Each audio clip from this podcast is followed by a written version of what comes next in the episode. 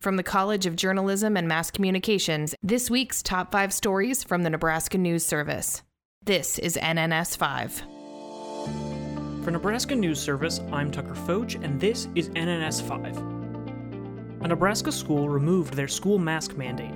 The Beatrice Public School District voted 6 to 1 in an April school board meeting to make masks optional. Superintendent of Beatrice Public Schools, Jason Alexander, said the decision became easier when many teachers received the COVID-19 vaccine. We were fortunate enough to receive the Johnson & Johnson vaccine, and then they reached that 30-day immunity period as we approached that, that April board meeting. Minority communities in Nebraska are being disproportionately impacted by COVID 19.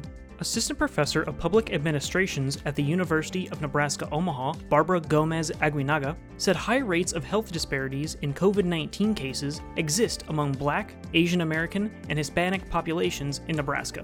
Assistant Professor of Sociology and Ethnic Studies at the University of Nebraska Lincoln, Maria Garcia, said the driving force is structural racism, not underlying health concerns. A study by Garcia and three others shows disparities in housing, transportation, and occupations may be leading to increased transmission of the virus in these populations. Chess has seen a surge in popularity in Nebraska during the COVID 19 pandemic. Cigars Lounge in Lincoln has a weekly chess league on Monday nights. Owner Stacy Williams said there has been a consistent interest in the league. When we first started, we get six players. Some weeks maybe eight, and now we're up to pretty religiously 14 to 16 players every Monday. The next three month season of the Cigars Lounge Chess League begins in May. On April 15th, the UNL LGBTQA and Women's Center hosted a webinar called What Does It Mean to Be a Man? Male students and faculty were encouraged to attend and discuss manhood.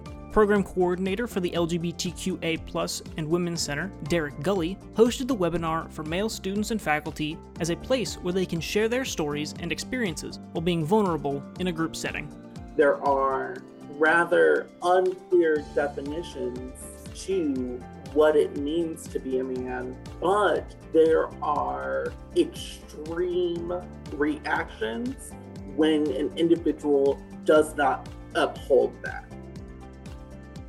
Schools in Nebraska may soon be able to earn a military friendly designation under a new bill presented to the governor. The legislature passed LB 5 unanimously with a 46 0 vote and was presented to Governor Ricketts on April 12th. Senator Carol Blood of Bellevue introduced the bill, which would establish the Purple Star Schools program in Nebraska. The program is designed to help military connected students and families as they relocate to new schools across the country. Military connectedness is defined as a student whose parent or guardian is an active duty service member or member of the National Guard or Reserves. The Military Child Education Coalition says the Purple Star program helps schools manage the social, emotional, and educational problems these children face as they transition schools. For Nebraska News Service NNS 5, I'm Tucker Focht. Nebraska News Service.